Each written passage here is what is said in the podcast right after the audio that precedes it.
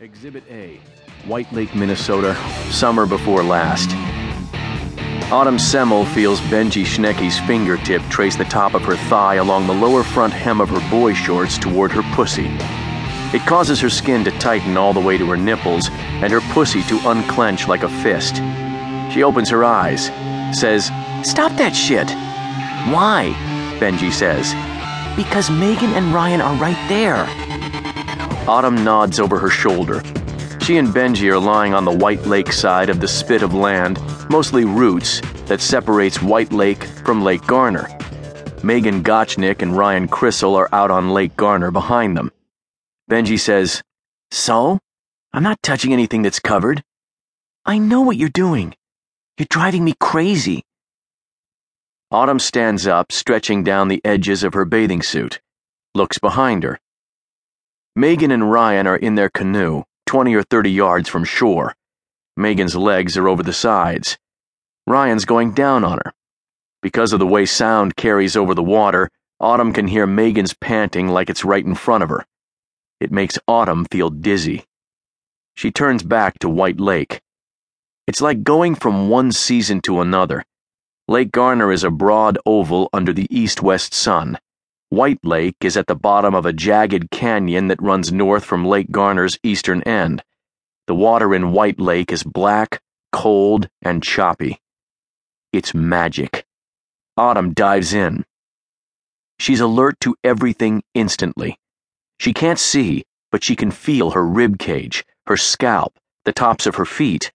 Her arms are slippery against the sides of her breasts from sunblock or some property of the water. It's like she's ghosting through onyx. When she's gone a dozen strokes, she feels Benji hit the water behind her. She swims faster, not wanting him to catch up to her and grab her feet. She hates that. It's too scary. As soon as she surfaces for air, she turns around. She can feel the breeze on her face. The chop has eaten up her wake. She can't see Benji at all.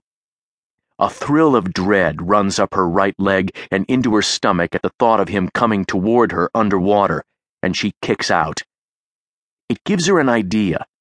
She swims in the direction of the western shore. If she can't see Benji, he can't see her either, so if she's not where he thinks she is, he can't grab her. It still feels like he's going to, though. She keeps instinctively jerking her legs up, one at a time. But as the seconds go by, it becomes more and more obvious that Benji's not going to try to scare her.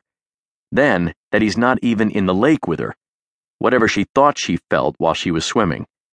He's probably gone into the woods along Lake Garner to watch Megan and Ryan fucking. It's a bad feeling abandonment and dickishness, but also something else. Although Autumn loves White Lake, she's not that interested in being in it alone. It's not that kind of place. There's something adult about White Lake. Benji! she yells. Benji! Her wet hair is cold on her head and the back of her neck. He doesn't appear.